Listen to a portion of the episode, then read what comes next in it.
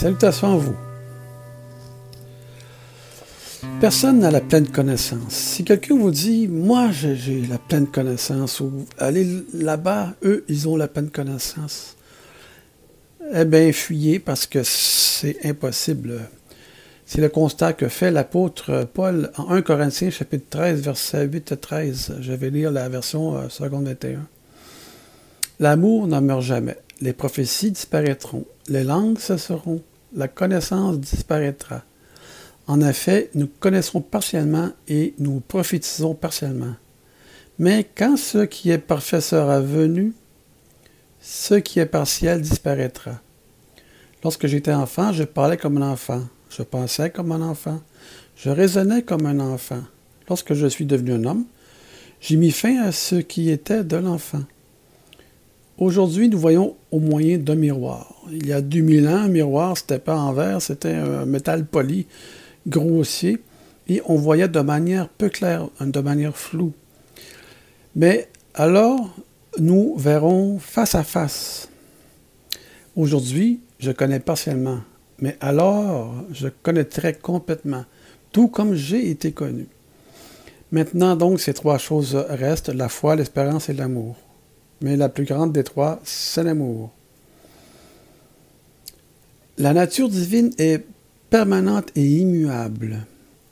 La foi, l'espérance et l'amour vont toujours être, même lorsque nous aurons notre corps glorifié. Euh, l'amour donc ne périt jamais. Tout ce qui se rattache à la terre auront leur fin et cesseront.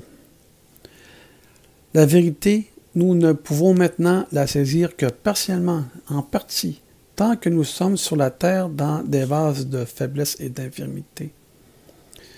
les dons de grâce sont pour le moment où l'Assemblée de Dieu est sur la terre présentement. Nous sommes dans un état comparable à celui d'un enfant qui attend la délivrance de son corps, qui attend de devenir mature.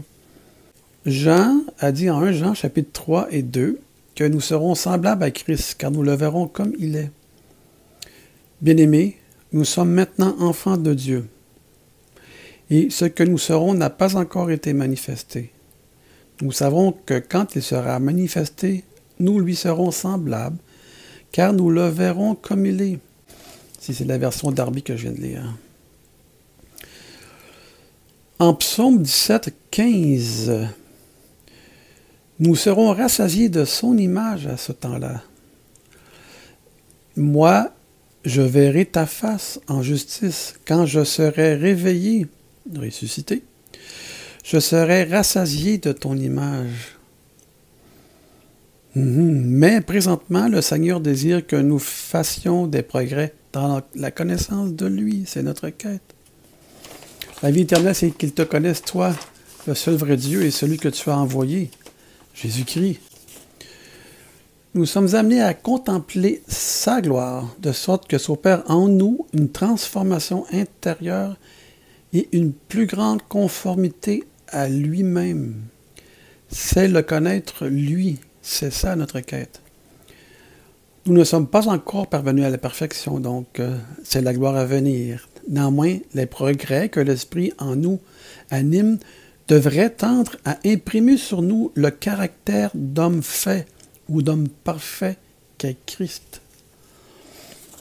Tout ça pour dire que nous, ne connaissons que partiellement. Donc, tous ceux qui prétendent que posséder toute la vérité, que ce soit une personne ou un groupe, ou une dénomination, une religion,